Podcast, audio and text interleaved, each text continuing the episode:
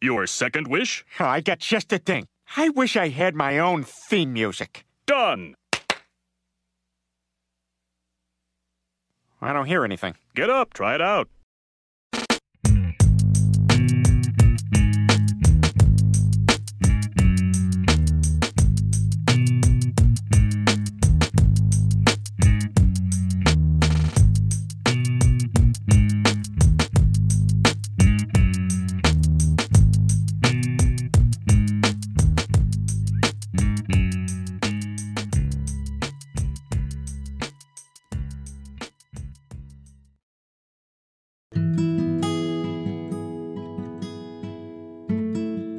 Honor to welcome Jeff Lafrat back to my neighborhood. He never really left. He's one of the few people I've actually seen in the last several months, uh, as we've been locked down in the house, and uh, it was a thrill. Uh, certainly made my year. We had a great time talking, catching up, talking about what's going on, and the one thing I do regret is that I did not ask him about the summer that he spent as a cowboy. I'm going to save that for another time. I hope you enjoy.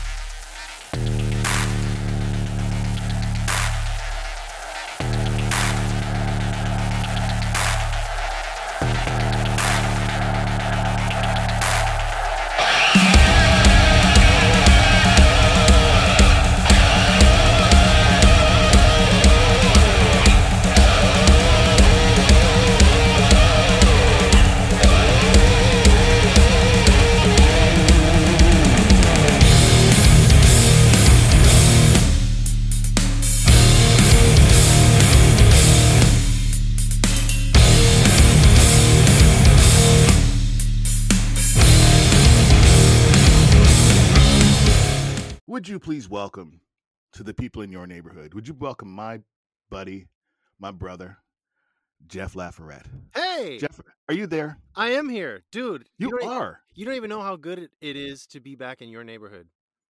How sweet it is to be in my neighborhood. Oh man, it has That'd be a been. good lyric. Get, quick, write that down. Write that down. How sweet it is to be uh, something. Let me, I, I- give me a minute. Give me a minute. Sorry, are you? You're you you're you're actually glad to be back in my neighborhood? I'm thrilled to be back in your neighborhood because I, you know what, I, I, I so miss being in your neighborhood. I saw you i- live and in person Yeah, a couple of months ago, I guess, at uh. At, at, at, in your neighborhood, actually In physically neighborhood. in your neighborhood, and it Yeah, was yeah. It, it was like the highlight of of my like year. Like I'll tell you, Well- because it just felt amazing to see you again. and you know there are about five people in my life that like if we if there's gaps between um the moment we connect again it's like yesterday it no time passes in between Oh yeah, and i'm i'm grateful for those those friendships and certainly you, you the friendship you and i have is one of those where you know even if it's like two three years or whatever the moment we reconnect it is we're back on track. Um oh yeah, hundred it's partially because i'm very simple simple minded you know like i don't remember things and i've already forgotten like oh, we, oh we're, we're on a some kind of lockdown i don't know what's going on so i've already lost that i do want to start with an apology to you though Why? i i remember back in the day uh when i was very uh young and naive now i'm just old and naive but i remember a time when i i think i think i was at your place and you had the first foo fighters record which was the had the ray gun on the cover Oh yeah, yeah, yeah, yeah. I was in that like dogmatic, like, oh, I don't know if you should be listening to this, Jeff. Like, I don't, I hope you don't remember this conversation, but I remember being like, I don't know, dude, that guy was in Nirvana. You know what Nirvana represented? I was, and I remember just being real down on, on like, why you listen to this, man? It's not edifying. It's not this or whatever. And now I've seen the Foo Fighters three times. Every time the Foo Fighters sneeze, I'm like posting it on Facebook. Like it's just, it's just not. It's the, I, I, I have to apologize for that because I don't know. You know, again, that's just where I was at the time, and I didn't have a comparison chart that said if you like the Foo Fighters, then you might like, uh, you know, uh, Hokus Pick. I don't know. Yeah. this Christian alternative. Yeah.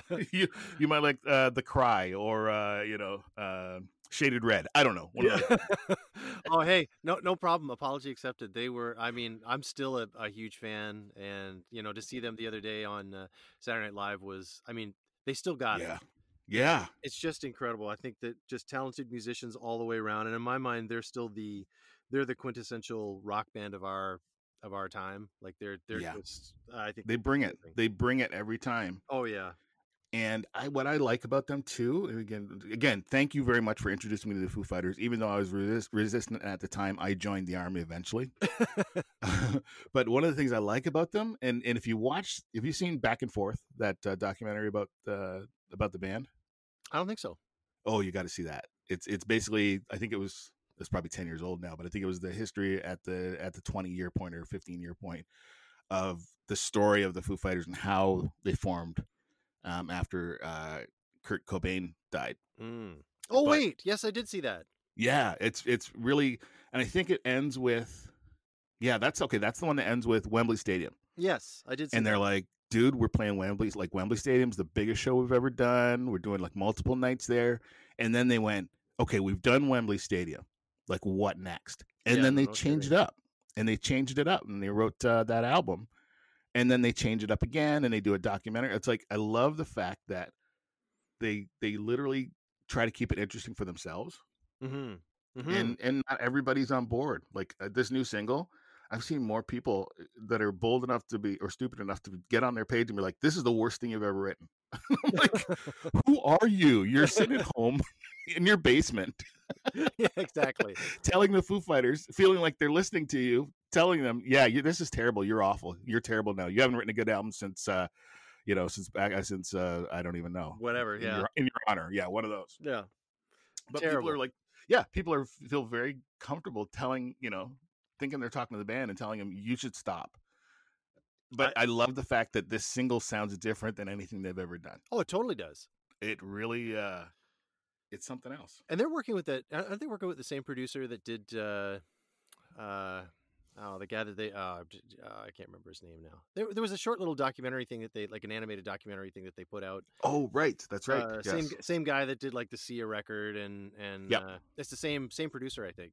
yeah it is it is that's right Cool. That's right yeah I'll, I'll pull the name i can't remember who it was but yeah Uh, that an- animated video was great Yeah, totally was. but they change it up like Yeah. they're like Yeah, they like, totally. like we've done Wembley Stadium. Like we've done, they brought out. Didn't they bring out like half a Led Zeppelin onto the stage with them at that show? Like it was like, Oh, where do you go from? Where do you go from there?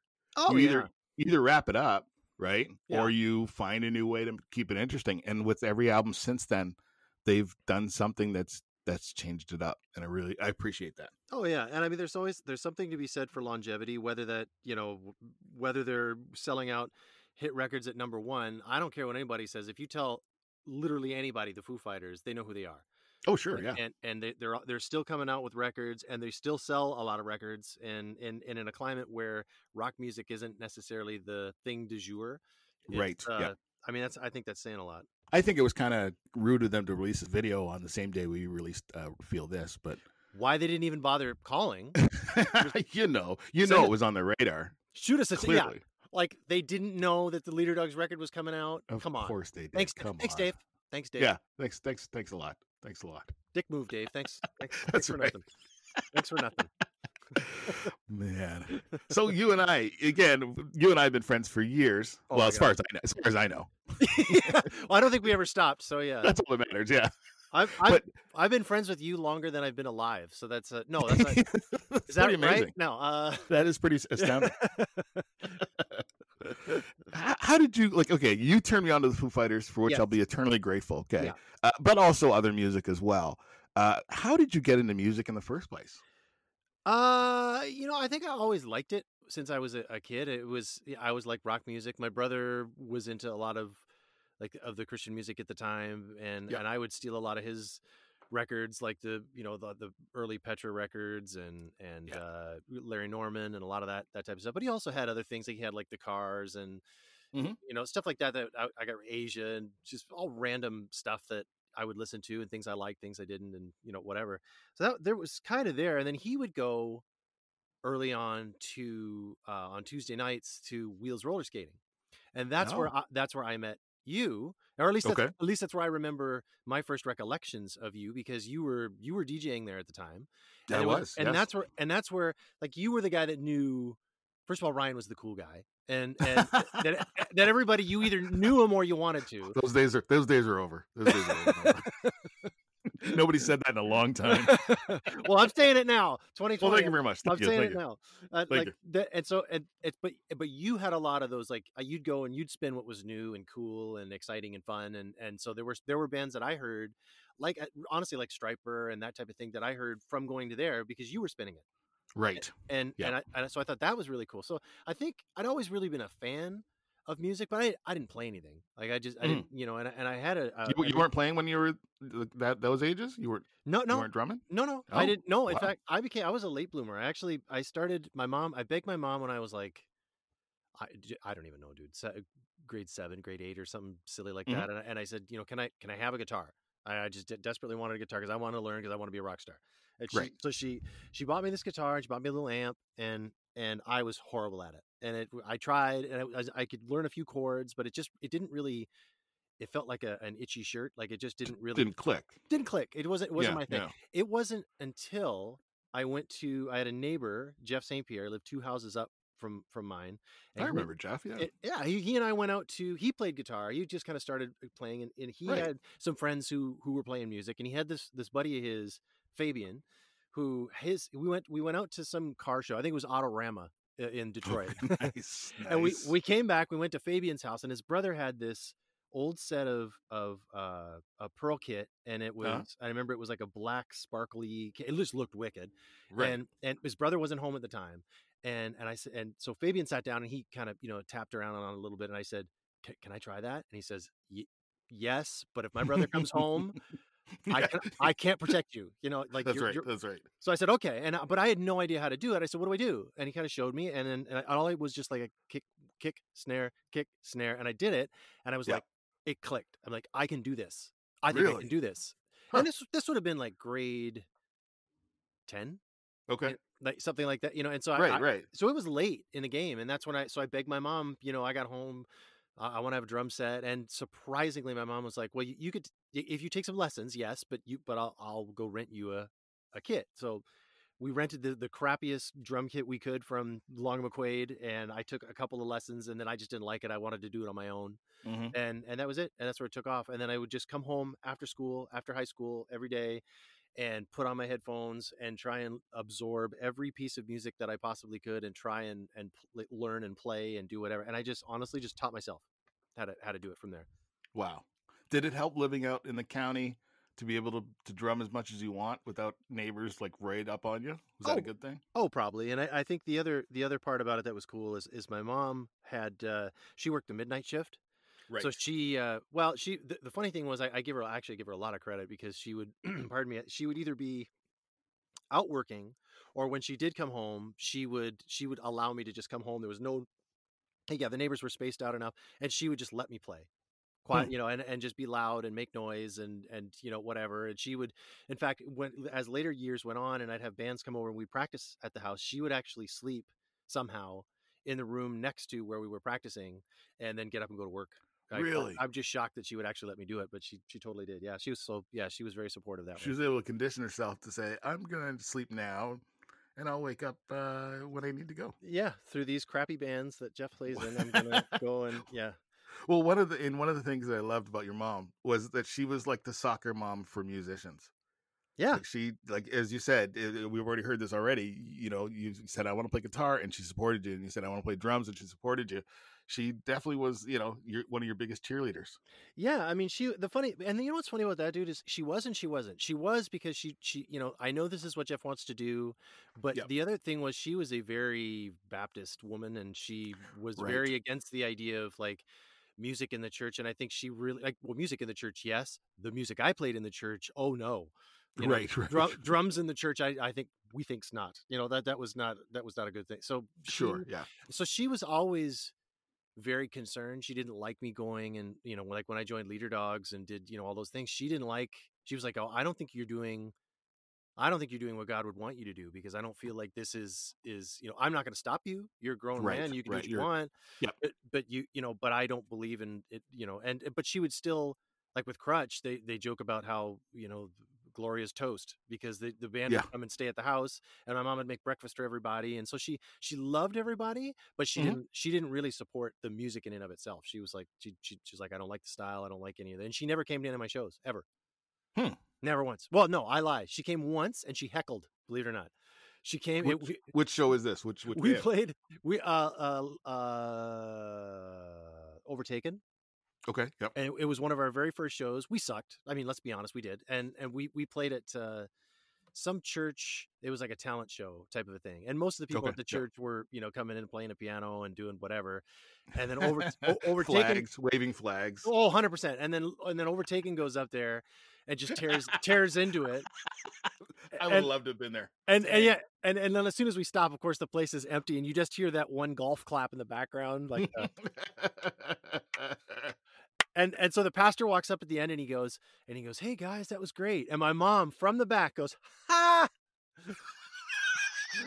like the uh the Nel- Nelson Muntz from The Simpsons. yeah, right, right. So it was just that, that's she did she did that so i was just horrified but yeah anyway but yeah that's that's a really long thing to say she she was supportive not necessarily in the way that some parents were but, right, right, right. but she was still very supportive but yeah but that that's is how a good, that that is a good story though. but that's how your I mom doing that. Wow. But yeah. Was there anybody? Was there anybody you saw? Okay, was there anybody you saw that you went and you saw him on stage and you said, "I could do that"? Was there somebody that inspired you or a band? Uh, I th- well, you know, my brother back in the day had probably the first band that I was like, oh yeah, man, like I really gotta, I, I really wanted to play was was Rush. My brother had uh, uh, Rush Hold Your Fire. It was a fairly new record at the, or did he have it? No, he did not have it. My, I don't know where I fell into it then. I think, I think I had, You shoplifted it, obviously. oh, I think so. Yeah, I did Yeah. we were on a youth group i remember being on a youth group trip and we went to the mall for some reason and i don't know why but we all we all went to the mall and everybody was walking around doing their thing i went to the music store and it was the very first record i'd ever bought like record that wasn't a christian record Mm. in, in my Yeah, own yeah. with my own money and i went and bought rush hold your fire on tape Hmm. still, still got it and uh, Nice. and uh, it was but that was the, probably the band that shaped me the most i think i just loved i loved neil peart and i i loved the writing and and i was really super into the whole thing so I, I just wanted to like like pretty much every other drummer out there i was like i'm gonna be this guy and so right. so rush was the was the big was the jump off point where i first started as a Plus, you're. Canadian. I mean, it's by law you have to. i you think to so like Rush. that and the tragically hip yeah we've got Yes, exactly. Yeah, you know you can't go to the cottage without the hip you know that's so- right. that type of thing. Yeah, so I, I would say I would say them. But yeah, I, but other than that, I would say that yeah, like but yeah, a lot of to, to circle back, a lot of like the early stuff that I I heard and the music that I got into, I got into because you played it. And Oh. and and that was because it was stuff that that I you had turned me on to and then later on as as you and and Jason Newitz were doing the the True Groove, Yeah. that's where I heard a lot more stuff was because you guys were spinning it. No, you were yeah, you were an integral part of the True Groove as well. It was it was always fun whenever you sat in with us because it was just it was just mayhem. Like it's just it's it's you know it's mayhem. It's, it's Uh, it was totally mayhem. Exactly what our show was. it was totally man, but it was fun because even if you were like, you know, you'd go out to youth group, it was on Friday nights, right. Yeah. and, and you could go out to youth group as a as a youth group kid, whatever, and and and afterward, you were you know, whether we were going to Taco Bell there on Dougall or right. you know whatever, you could put the put the True Groove on yeah. and and then go and and just be bumping something new and and go over to Taco Bell and hang out for a bit and then pop over to the studio. You know, it was Yeah. was lot, that was fun, man. I mean, both at, more so at the at the uh, roller rink. Uh, kids, there's these things called roller rinks where you could go and skate for and just skate in circles, skate in circles for Oh, hours and hours. Yeah, It makes no sense when you talk about it, but it, it, it was actually a lot of fun. yeah, But I remember I was the guy that brought in Mortal. I brought in, you know, yes, just- I brought in Stryper. That was kind of the gateway uh, from the beginning. But I brought in stuff. I brought in Scattered Few. I remember I tried that at the rink. That didn't go Mhm. over well. Uh, but I didn't. I didn't really care. I was like, you know what it was? I was kind of like Chappelle at the at the record. I didn't care if people loved what I was playing because I knew I could get like ten kids that were like totally into it yes, and I was playing it for those 10 kids because it was new, it was edgy, and it was it was more creative than anything else they were playing. oh, definitely, yeah, You absolutely. know? Yeah. yeah. Yeah. One of my one of my proudest moments is do you remember there's a band called Mad at the World? Oh yeah, absolutely. and they had this. The song was called "Isn't Sex a Wonderful Thing?" Yeah. yeah. And it's a very the lyrics are great, except that when all you can hear is the chorus repeating over and over again, it's it's. I literally had the option of turning it off or are we kind of winding it down. And I'm like, no, I'm just gonna let this play till the end. And so constantly got all these like you know young single kids hearing "Isn't sex a wonderful thing?" it was one of my proudest one of my proudest moments as a DJ. I'm not gonna lie. Oh Not man. So, but if Yeah, you listen to dude. lyrics in between, they really make sense. But Yeah. uh, Oh, absolutely. That was a great the, record. bo- the the booming chorus was pretty amazing. Yeah. Oh, I, yeah, and, and I loved all that. But then, again, a lot of that stuff came from from like hanging out with you, Mm, uh, yeah. hearing about that music, and then hearing stuff like uh, you know Cameron's whatever would come in new. I'd go in and the Bible bookstore and kind of check that stuff out. And then it wasn't, a, and I think mostly that's where I kind of uh, early on, it was a lot of Christian records. You know, I heard Yeah. a lot of uh, Christian records growing up, and then and then I really. You know, I really don't know where it kind of, you know, I got into Rush. I kind of just, I think just like everybody else, you turn the record on or turn the radio on and, Mhm. and you know and i got into a lot of other music and then i just found that i just loved it i just i knew i wanted to play and i didn't know i, I wasn't a great drummer i could do it but i wasn't great but uh the luckily the whole grunge movement came in Mhm. and you didn't have to be great so Right, it, right, it worked out excellent that was perfect and was overtaken your first band? uh sort of yes like I, so Okay. when i first started playing i was in grade 10 grade 11 uh i guess what i what i should say is i started yeah kind of messing around in grade 10 but it was really grade 11 where i kind of started to play and i said by the time i leave grade 12 Mhm. i am going to like i we had a high school talent show at bell river high school and i wanted to I, I wanted to be in it and I wanted to do a Rush song. Like I was like, no, I'm I'm doing this. So I, there were a couple of guys from school and we kind of put a little band together. We never did anything. I think we played maybe one show outside of the talent show and that was it. And and I can't remember what we were called and I can't remember who was in the band. That's what's Hmm. terrible about it. But we- Right, right. But we we did three songs. We did Crazy Little Thing Called Love.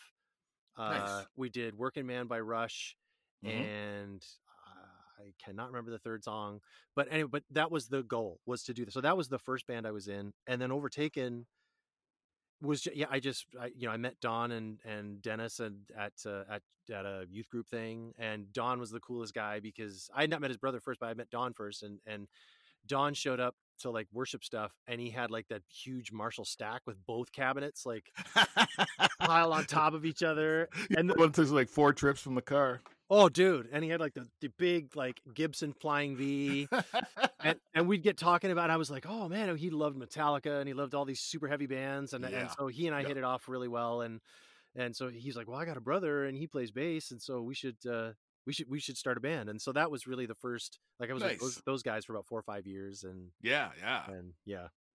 yeah. I'm looking at the cassette right here, actually. Oh god, that I've probably got Man. about.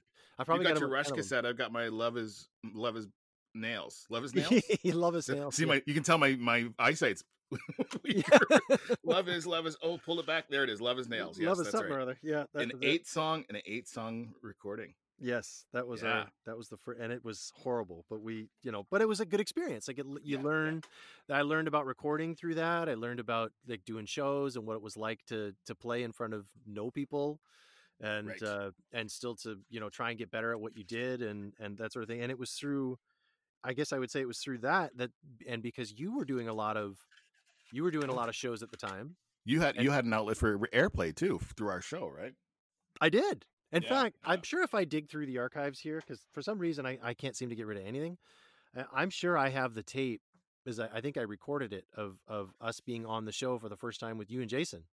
right I'm sure it's here right somewhere. oh that'd be if you can find that that'd be amazing Oh, yeah, dude. i'd happily post that for sure But that yeah, i'm that sure was- it's, i'm sure it's quality fine radio like Oh. no no dead air i'm sure it's all perfectly uh, well even if there is dead air we can fix it now this is even better we live we live in very good times. Yeah. so you did overtaken you, you you guys were yeah we had you play at least a couple times i remember seeing you guys live it was awesome Yep. and you ended the last song on on your cassette is a song called wake up Oh which yeah. really kind of leads us to our next chapter of you Uh-oh. and i driving to flint because you probably said wake up to me about uh, a dozen times every trip how appropriate is that oh my gosh, dude. Yes, absolutely. Well, it was through so through one of those shows that you, that you were hosting. And what was the name of that? What was the name of that theater? The Tivoli Theater. Tivoli. That's The it. Tivoli. Yeah. yeah. And, yeah, Right you were, downtown Windsor. you were you were uh, doing a bunch of shows at, at the at the Tivoli with like all Mhm, kinds of yeah. bands, and that was cool because there was I remember one in particular we did, and it was like we were we were overtaken got to play with uh, this band called Lost Tribe Mhm, yeah. and and another one called Premonition, and the why that's important obviously is because Premonition uh, was was headed by Derek, Yeah. uh, and and Lost Tribe was with uh, Grant and Andy and Dwight of uh, Mhm. the- and those guys were all instrumental in the Leader Dogs record. So Right. excuse me. So then Pretty yeah, cool. it's- yeah, and you guys. So I went to the show one night, and you guys were to the radio show, and you guys were playing this new record, and it was and it was Leader Dogs, and you were like, "Hey, you, do you know who's in this band?" And it was it was so Grant, this guy Lyndon, who I had never I had not met before, but they, those two wrote it, and you were like, "That's Derek singing." Yeah. and I'm like, "No way, dude!" And it just it was sonically huge. It was it was like it was like nothing else at its in its time. Like Right. Yeah. and you you know how it was at that time. Like you couldn't, especially Christian labels. They would Yeah, yeah. like. I think the typical here's here was in, in uh, the way I saw it was the the business model for how Tooth and Nail worked. Oh, please tell me. here's here's how this worked. I will find any band that may or may not have some sort of a whiff of maybe somebody might be interested in them, and I'm going to sign them to our label. I'm Yep. going to give them as little amount of money as possible to Uh-huh. less record than less than minimum wage.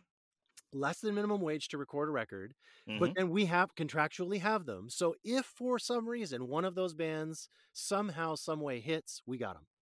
And, and exactly. yeah. and so everything that was coming out at the time that was quote unquote new or fresh was horrible. It just Yeah. sounded bad. It just the recording wasn't there.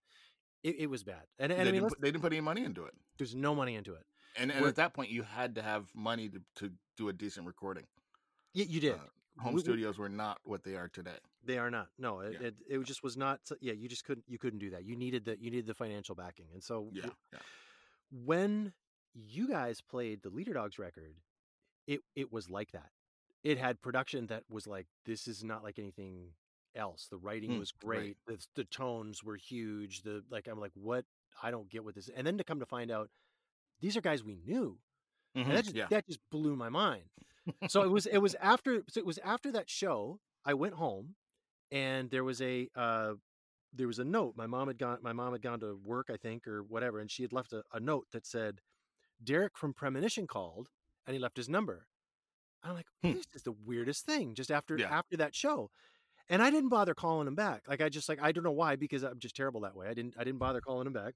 Next week I go to I, and I I think I told Jason about it or something during the week, and I came back the next week and he said, "Hey, have you eh, did you call Derek? What'd he say?" I said, "Why? I hadn't called him back." He's like, "You dummy."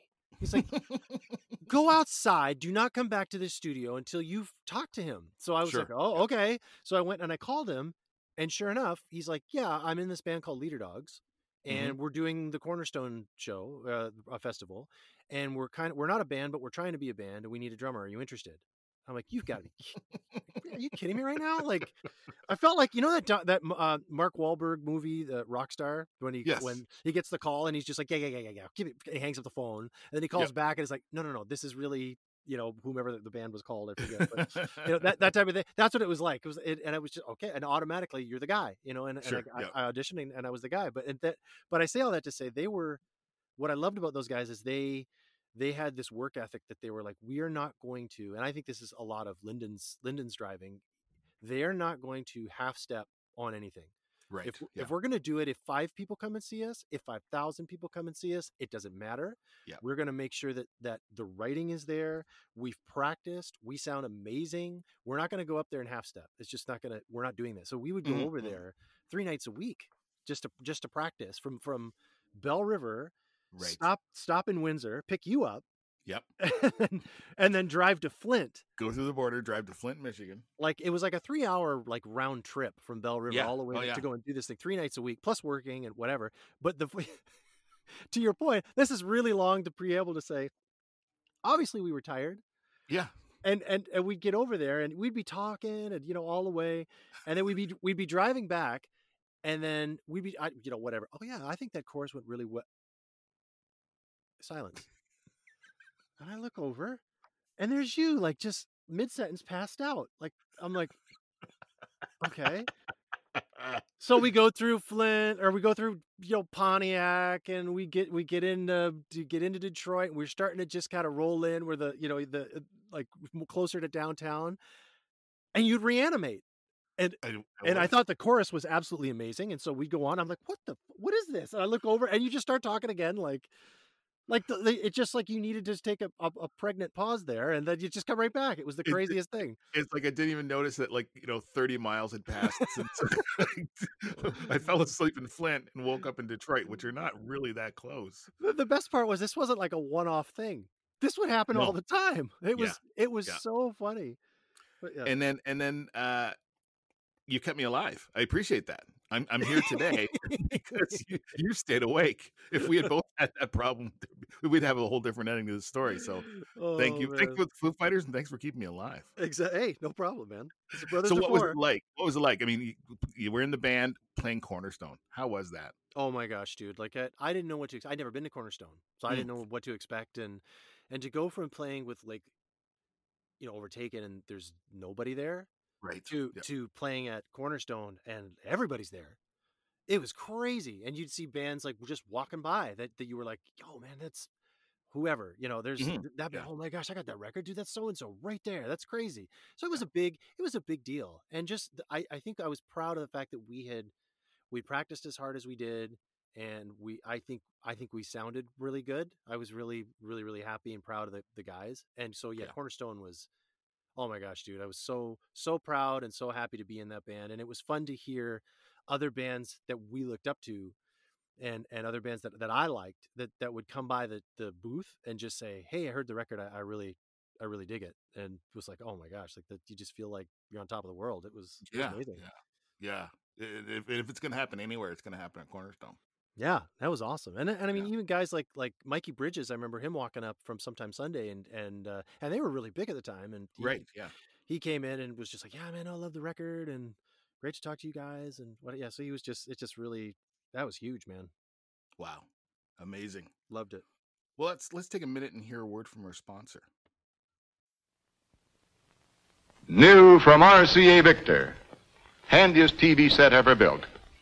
RCA Victor Personal TV. Light enough to take anywhere. Wonderful. What's that? A detachable stand. Tilts for easy viewing. How's the picture? Sharp, clear. It's RCA Victor picture quality. Where's the antenna? It's hiding here. And there's even a connection for an outside antenna if needed. Make RCA Victor's new personal TV your very own set. Keep it in your bedroom. Watch the shows you want to see. Or use it in your office. Watch important newscasts, ball games. In your kitchen, anywhere in your home. Also ideal as a second set. What's it cost? Lowest priced RCA Victor ever. Only $125 in three modern colors. Pick it up at your RCA Victor dealer.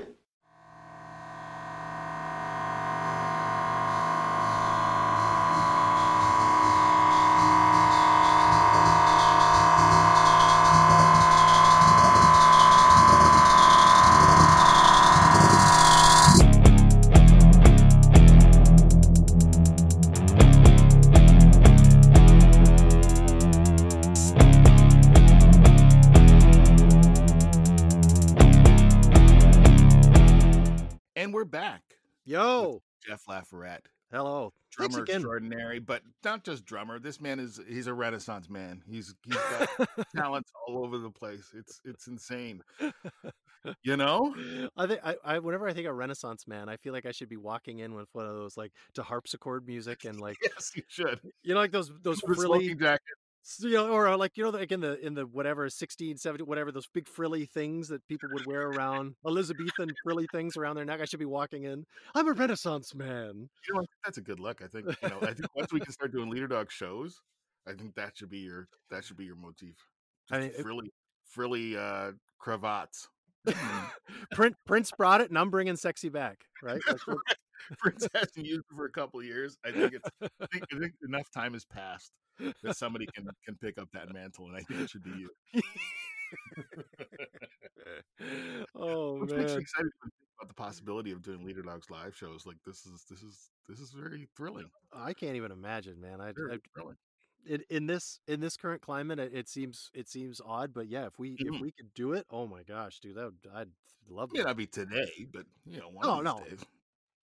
But even So one of the, yeah, one of the things you brought to the to the table this time around, you have a business. hmm You have a business that is is very cool, very unique. You've, it's something that's developed over years. Tell me what you do. Uh, so I, I run a, Your day job. a my, what's your day? Don't quit your day job. It was a uh, I, I run a video marketing and production agency. So basically, what my company does is uh, like there's a lot of business. Let's say, for example, you make um, uh, whatever you, you make and, and a rug hooking. Okay. whatever you know you do whatever you do that kind of thing. You make uh, Yeah. cozies, tea cozies Okay. Yep. uh, and and and that's what you do that's what you you're a small organization you've you know you're maybe one person or two people that kind of thing but that's what you do and you need someone who will help you get a website together get all your media marketing together that type of thing because that may not necessarily be your specialty right? and so uh, what it's what started originally as simply doing just video more video production exclusively has Mhm. has grown into now I'll work with your company. I'll get together with you. We'll figure out what it is that you're trying to do, what your business goals are, and we'll create. Uh, like I say, we'll we'll we'll make a plan, a marketing plan. We'll put together all of your your website, all your social media accounts. We'll get all your you know photos done. We'll do some video work for you that that actually looks good. And uh, we'll use that all as your marketing material, and we'll get you started and get Hmm. you because every every business needs to have really almost every or every business every organization not for profit whatever the case may be you have to have you have to have a place online a central hub where people can find you and the, that the socials help drive those things and bring them in. It's part of your your marketing funnel and, and that kind of thing. So yeah but but mostly at the core of it it's video that's what i that's my love that's what i Mhm. do and and yeah just fell into that one But, Well, I was I was talking to a class yesterday. I was teaching a class yesterday, and I said, if you walk into a job interview and you know nothing about the company, you have no excuse because a- any company, even if it's a startup of like you know hired four or five people and they've got a small shop, they've got some kind of media, social media presence or web presence somewhere out there. It's no excuse to say, well, I guess I, there was no place I could research it, so I didn't know. You, you you have to be able to. Any company has to have an online presence. yes And so you, your company, which the name of the company is, Lafayette film and creative yes, Lafayette. We'll make sure there's a link for that as well. oh yeah i can send that yep. Is is that you help business people understand that concept and take it from a you know so many people are are afraid or not sure what to do or don't even know where to start, whereas you get to be the the intro intro person to say, look, we we've got your back. We're going to help you develop your own presence. Yeah, and I think you know it's funny. I, I I- I'll be honest with you, and and this is the thing. I, I I love talking about it, and it also scares me at the same time because Mhm. for like technology isn't going to stop. Right. And when when I first started into this, like I I'd re- rewind like the brief history. I was uh, we had talked about it a little bit before the podcast that I I was playing with Thousand Foot Crutch, Yep. and I was getting to be later longer in the tooth, and and I wasn't sure that this is really what I wanted to do a longer term just because it's it's unstable and I you know whatever and I wanted to do something. I decided to leave the band and I was I was dating a girl at the time who would go on to be my future ex-wife but Mhm. but having said that she she worked in television. She was a she was a freelancer and Right. and this is before like right now everyone's got an iphone and everyone can go out and shoot something and they edit it together and you know do whatever you can almost do that really right on your phone and and but at, at the time technology was not as such and so if you worked Right. in in television i mean that was the thing and so it was it was really yeah. neat that i just i just It fell into rare, it rarefied air, right? oh rare- dude rarefied air to be working in television. yeah and so it was cool like it, i just it just so happened the door opened she worked there uh, i would go and hang around and and they were like and i and i was keen on learning but they were like hey you seem to be keen on learning. Do you want to join our freelance pool? And they just gave me opportunity after opportunity after opportunity. And so it was great to be able to work at that level with people who understood real production and like real film and television work and and to learn a lot of those things. But the, the the interesting thing about that though is time doesn't stop and technology continues to evolve to the point now where I think video used to be something that was very elite and and if you were going to do it at a certain level, you it, that that's still somewhat the case, but Right. everyone now has a has has a has a camera and i think videos become kind of this ubiquitous thing that's it's everywhere and and so now i I think for a business if you're going to compete like like i have a yeah i do video production but so does literally a guy up the street and probably one who's a little bit further up the street from him and so you have to do something that separates you you have to evolve you have to pivot you have to Mhm. you know or and adapt or your business is going to die and Yeah. Yeah. and and so that's where like i'll be honest with you this whole like idea of being a marketing agency it, it i said that's what i do but then i was scared because i didn't know how to do Mm, that sure. i had to start teaching Right. myself how to do it and it was a whole new evolution of of of okay yeah sure i'll market your business and you know and starting to learn how to do that and you grow and you learn how to do it but i think you have to grow and adapt and and uh, and keep your business always you know fresh and new certainly during this this pandemic we've been going through that uh, hmm you know to be able to do that stuff. But the, I, the, the the good thing is at least in, in what i do it's all online and people are Right. looking for for content creators. Well that's what we do.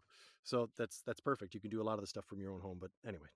Companies used to make commercials and then they'd be on TV and they would hope that people would be uh, watching TV while the commercials were on. Now I open Yes. up YouTube in the middle of my class. I've got ads that are running through YouTube, and somebody obviously is not making those at home on their iPhone. They're spending the money and putting it and having a production company do it. Um, yes the nice thing, it sounds like you were able to develop your eye doing live television and doing television um, work so that at this point, yeah, anybody can do it. But if you want it to look professional, if you want it to look legit, then you have to hire Lafayette to be able to, oh well to put it together for you. well i, I appreciate that there is In, there a- is in an, age, in an age when anybody can do it, there's still an art. There's still an artistry. There's still a an expertise, and There- uh, it sounds like you were able to develop your your eye really. yeah and again it's it's totally I, I really just say like that, that God opened that door, and I'm very thankful that he that he did because it was Mhm. you know it wasn't it wasn't even something I would have even thought about doing.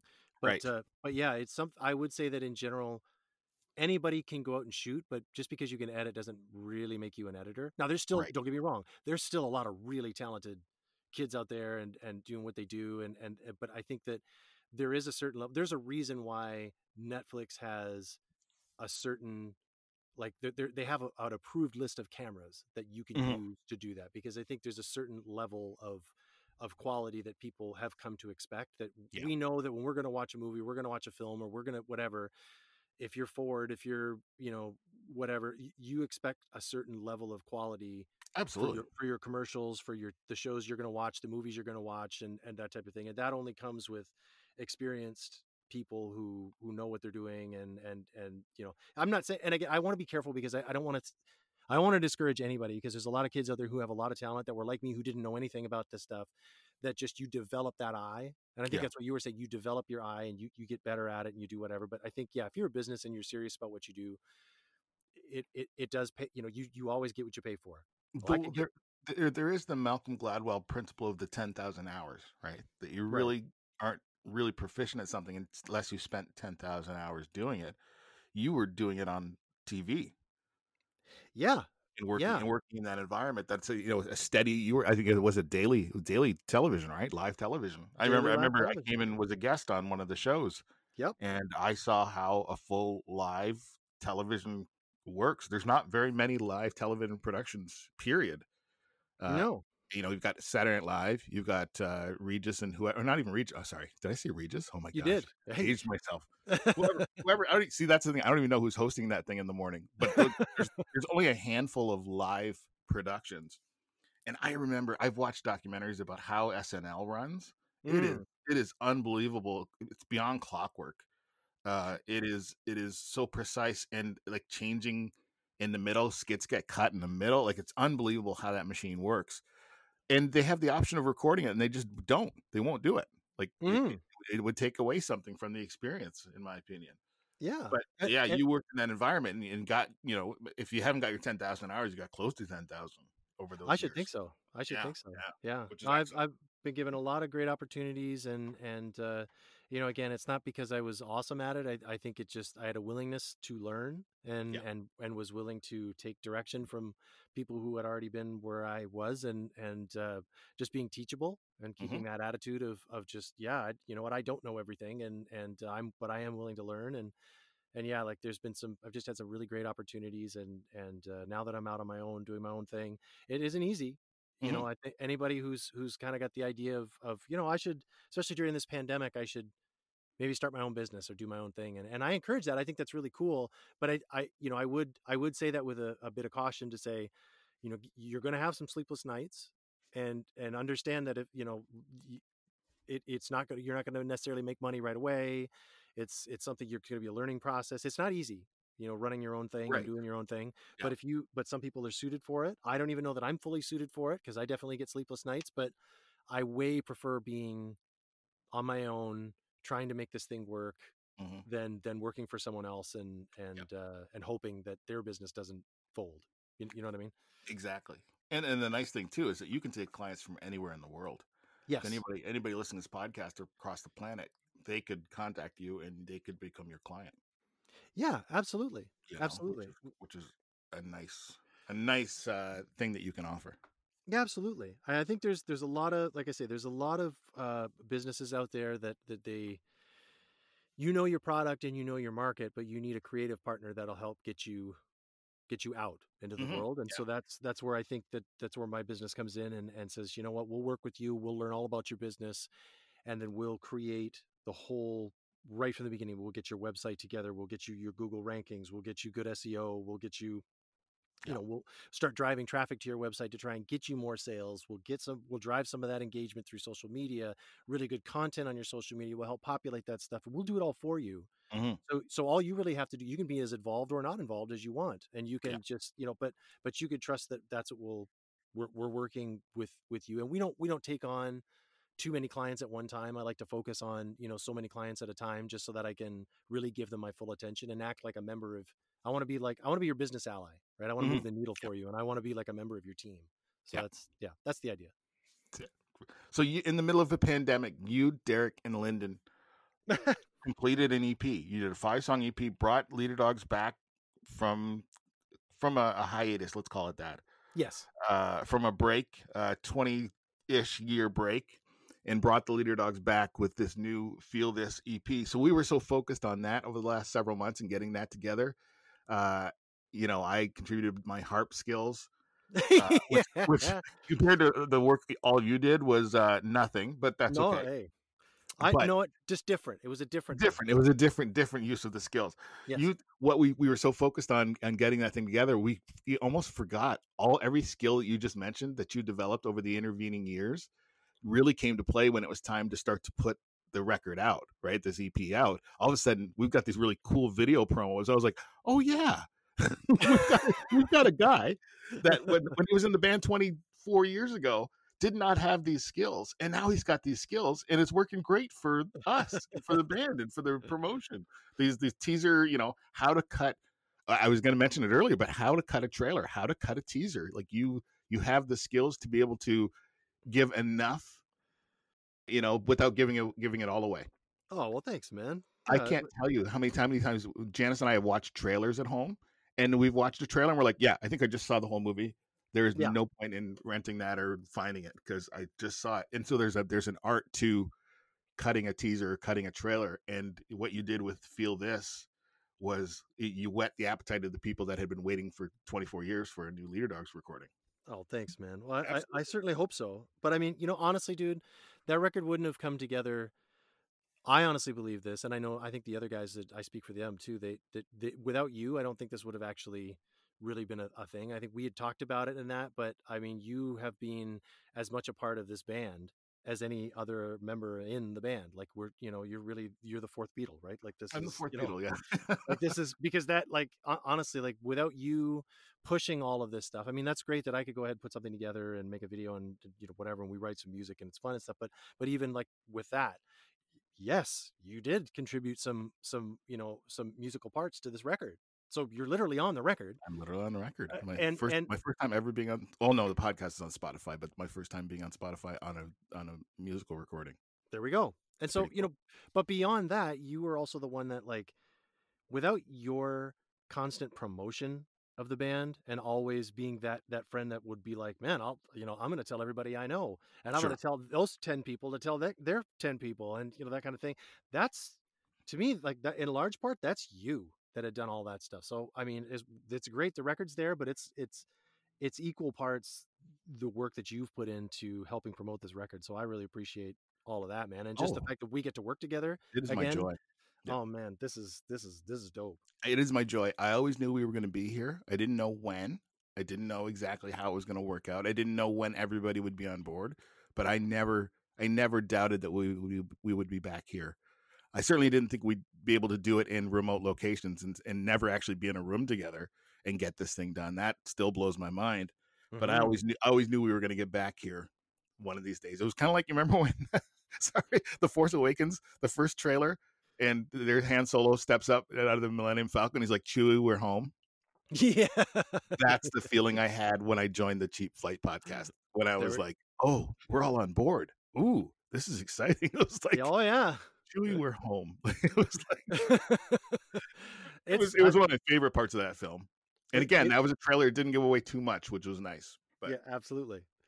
Yeah, man. It I mean, it's great to I I am so thankful to have all of us on board with this project and want to do it again. And I honestly, I didn't think personally. I know you had thought it would happen. I just didn't think it was ever right, ever going to happen. I thought it was, and when it when it died, it you know 25, 24 years ago, whatever.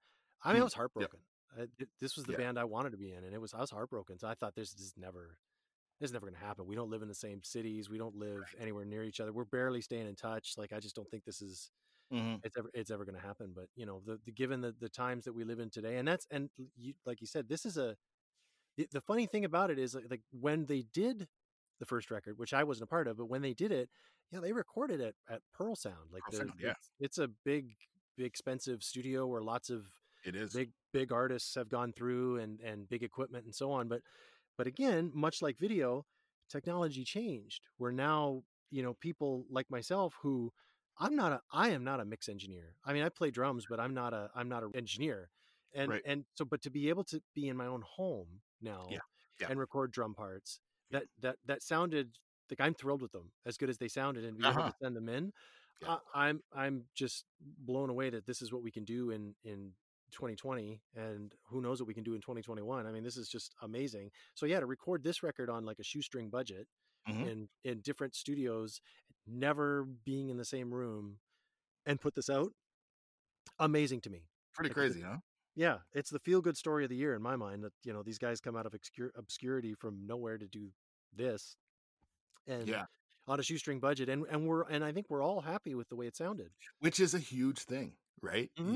E- Each one of you as musicians, again, when we got the final mixes back from Ty Tabor of King's X, which was very cool, is oh my goodness we highly we couldn't recommend uh, Alien Beans Studios enough to any musicians that want to get their work mastered absolutely because he just brought everything back up. It was we were really we're, we're really happy with that. Plus, we got to work with somebody from King's X, which was awesome. oh man Uh, King's X is so much a part of the Leader Dog's DNA. It's not even funny. So, totally having said that, when we got everything back, I listened to it oh a dozen times easily before I even talked to you guys. Like I, I just I had it on repeat and just kept listening to it over and over again. But Mhm. when it came time to get everybody's opinion, I kept my mouth shut, which I'm not really good at. But I was able to keep my mouth shut because I was like, I want to hear what the musicians have to say about this. I'm arguably not a musician. I'm a huge music fan, and I know how I feel about it. But I really wanted, I really wanted it to pass on every. I mean, I was so tense, kind of waiting from the time we got the mix, the the mastered copy back to the Yeah. time we talked. I was really tense because I was like, I hope they like it. Like I really hope they like it. I hope there's not, oh, we should have gone with somebody else or we should have done diff- something differently.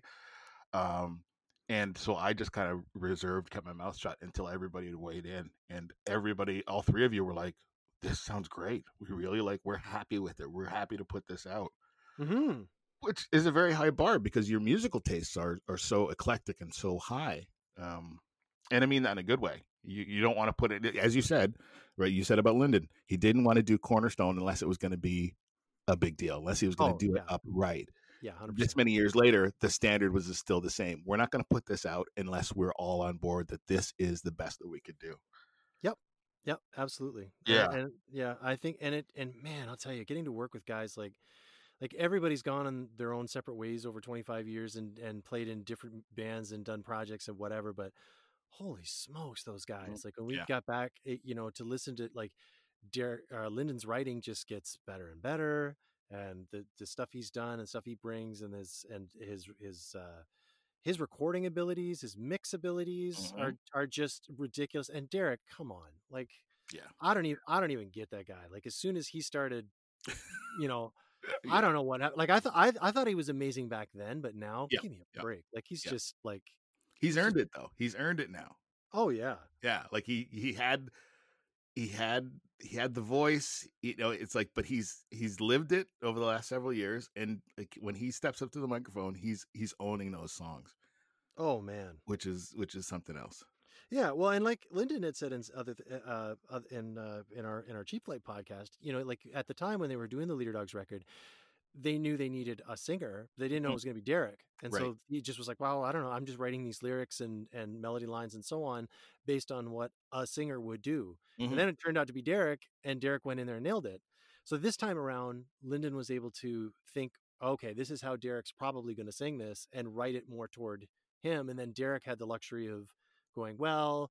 Can we do it this way? And can Mhm. I change Yeah. this and Yeah. and maybe go you know this route and uh, whatever?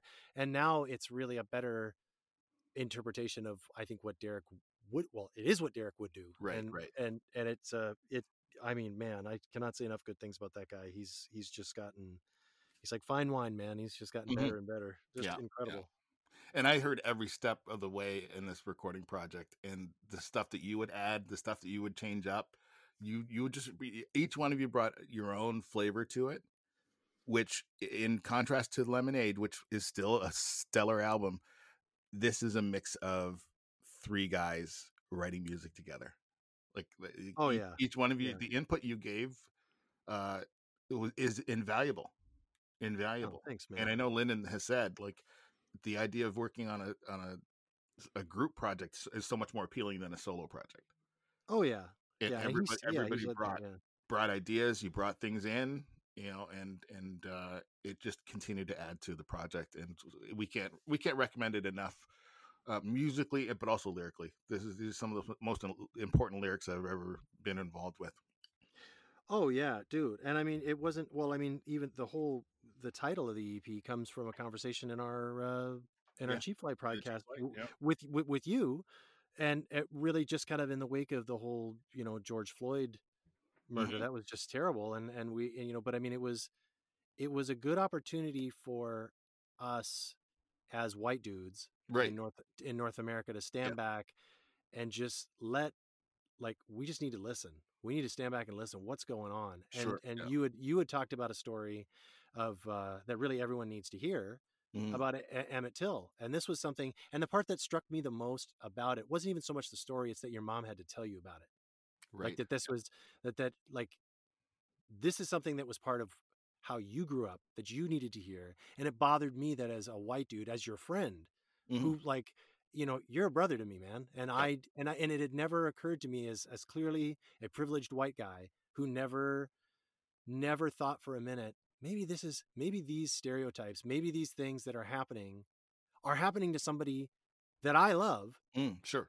and it's happening under my nose and i don't even know that it's happening because i'm too oblivious to it because i'm a white privileged guy and so it was interesting to to to hear from you your heart on on it and to hear the things that you your mom would tell you about this this story of emmett till and uh, and if and if you haven't if anybody hasn't heard this story yet just just google this Yeah, because this is something that needs to be needs to be heard Yeah. and and so i, I think that uh you know for us that song needed to to to come out and i think it was great to hear that hear your take on it and hear what you know it was through that that we wrote it and that's i think that the title it's fitting that that's Mhm. why we would, would call it this because it's something that our our unfortunately our world unfortunately needs to hear Yeah. today yeah for it- for us and for the next because sometimes my concern is that these stories get lost right Mhm. like the story of Mhm. emmett till if if somebody researches the story of emmett till because of a song that we put together that if one person does it i'm happy that's amazing I, I'm always concerned about stories being lost from generation to generation, and and we want to, you know, we want to have a concern for the next generation for what they Mhm. learn and, and the the lessons they get, and the the continuation uh, and teaching of history is going to be extremely important over the years. Which brings us to the the fact that in the middle of our recording process and, and doing feel this and getting it out there, you became a dad, which is Yeah. wild, man. Which is wild. Like let's, do- let's get a whole bunch of things done all at once. Let's uh, survive a quarantine, uh, record record an album in uh, m- multiple locations where we don't actually meet face to face, and uh, let's uh, And, and then there's this. enter the yeah, that was you, uh yeah, thanks, man. She was a bit of a surprise for all of us, but uh but you know, having She's said but she's here Yeah. and uh she keeps us uh keeps our life interesting and uh she's, you know, I, she's your typical 2-month-old. She doesn't sleep a ton. When she does, it's great. When she doesn't, it, it may not be so great, but no, she's she's great. It's it's interesting to I never, you know, all a full disclosure, I never wanted to be a dad. I wasn't it wasn't something I was trying to do. Um, Right. But it did happen and so I'm going to certainly do the best I can uh to to to raise this child in the way that she should go and and uh but yeah, she's uh she's definitely cute and uh Yeah. we'll day it day at a day at a time, you know, see how all this goes. And Absolutely. uh but yeah, no, she's she's great. She's No. She's two two months yesterday. Yeah, you you two as parents is is a very cool thing to behold. It is a very cool thing to behold. So It's it's weird. again, we're remote, but we're all there. If you need anything, again, my kids are all adults now, uh, and I, I gotta say, this is this is one of the lessons that you and I shared from years past. Is that uh, there were several times when my kids were teenagers that I really I wanted to build a sign that said I lied to my parents and put them on the front lawn, uh, which would have been a lot more visible where we lived than where you live. I- oh yeah. I saw this, I witnessed this firsthand driving to Jeff's house. Somebody put their kid on the on the porch with a huge sandwich sign that said I lied to my parents. and I and I wasn't a parent at the time, but I remember thinking, I don't know if that's good parenting. I, I you know, I, I question. I don't know if if Dr. Spock would uh, you know, recommend that as a as a Oh. valid uh, tool for discipline. Uh, but fortunately, I'm I, I'm proud of the fact that I did not resort to that uh, over the, especially during the teenage years when uh, the truth was uh, you know questionable. but I I can I can happily say that I resisted the temptation. I had it built, I just didn't uh, put it on any of them, and uh, I don't think you're going to need it either.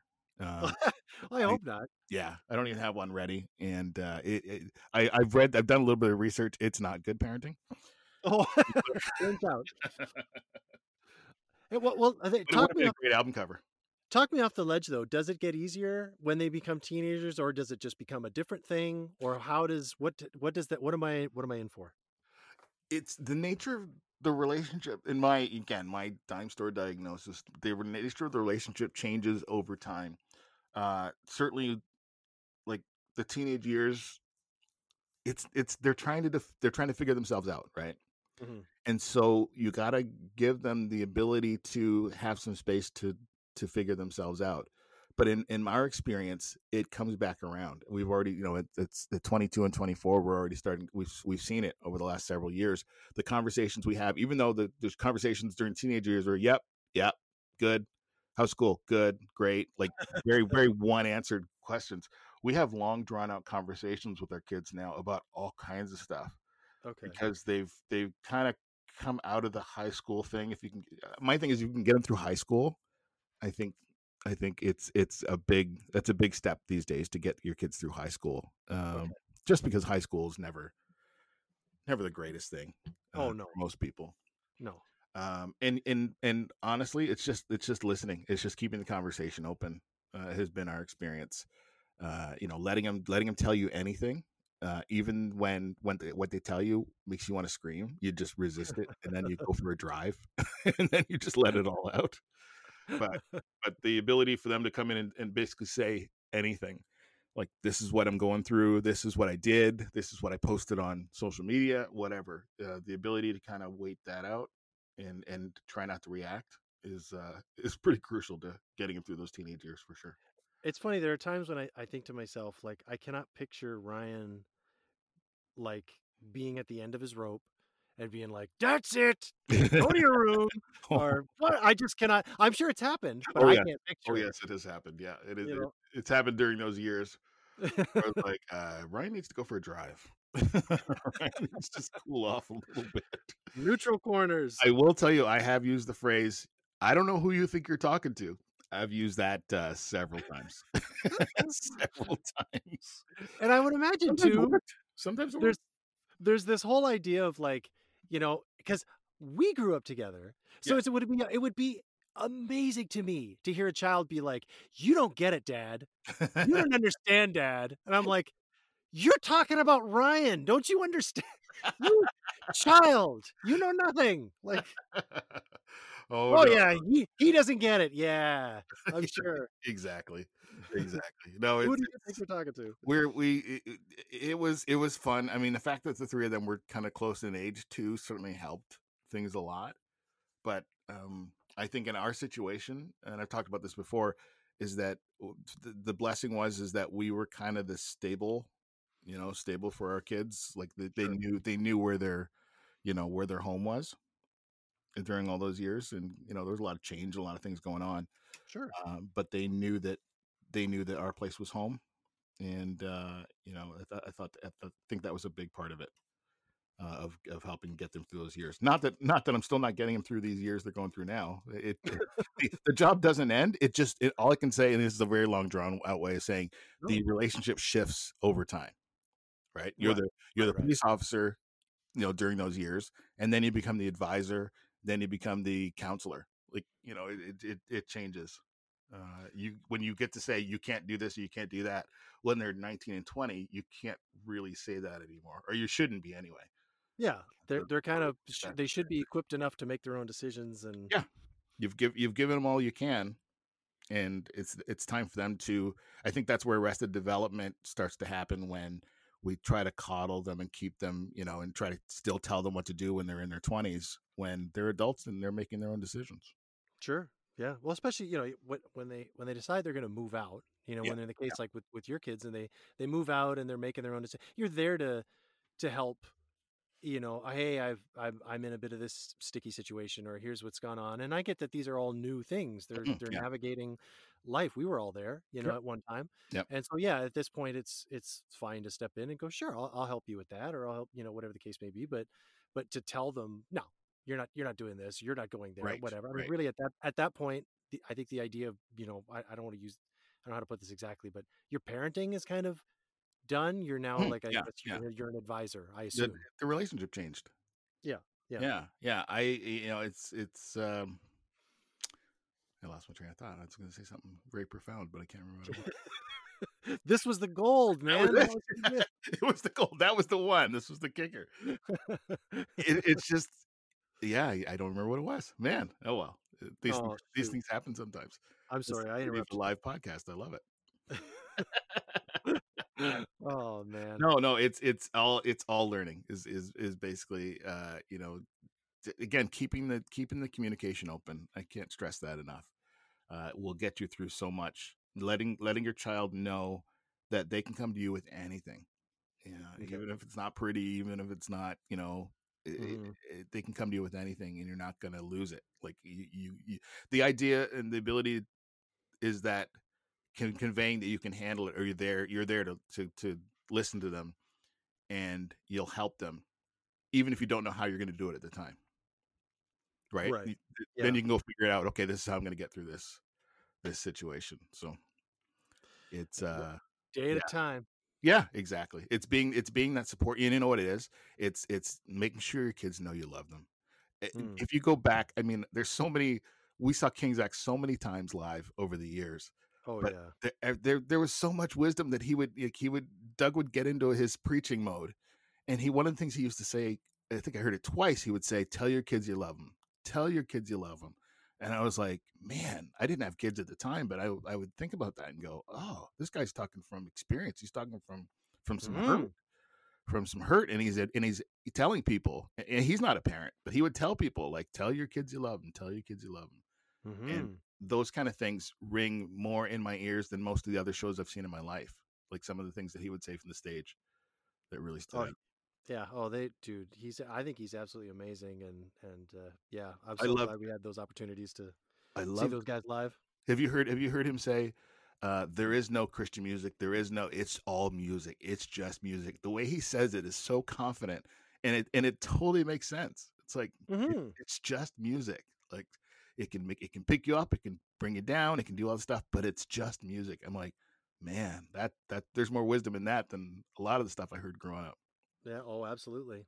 Yeah. Absolutely. Which is why I'm so excited about this album because it's like it's just music. It's just for anybody to pick up. They can find it anywhere. You can listen to "Feel This" and the songs anywhere right now, and there's no labels on it. It's just music. I love it, hmm Yeah. Absolutely. and I love your Yeah, con- man. I love your contributions to it. I think I think you should be commended for just putting your own flavor to that record, and I'm I'm proud of I'm proud of the work that you did. But I'm I'm always proud of you. You know that. Oh, thanks, brother. I appreciate that. I was. It was great, and I appreciate that they gave me the opportunity to speak into it. Like, I mean, as much as Lyndon really cares about doing things a certain way, and and you know whatever, Lyndon made it clear from the beginning. This isn't Lyndon and the Leader Dogs. Right. Yeah. This is all of us, and so you know it, they they were very cool to, um, especially Lyndon as a writer to go no, like if you, like the whole intro part there for feel uh, the first song.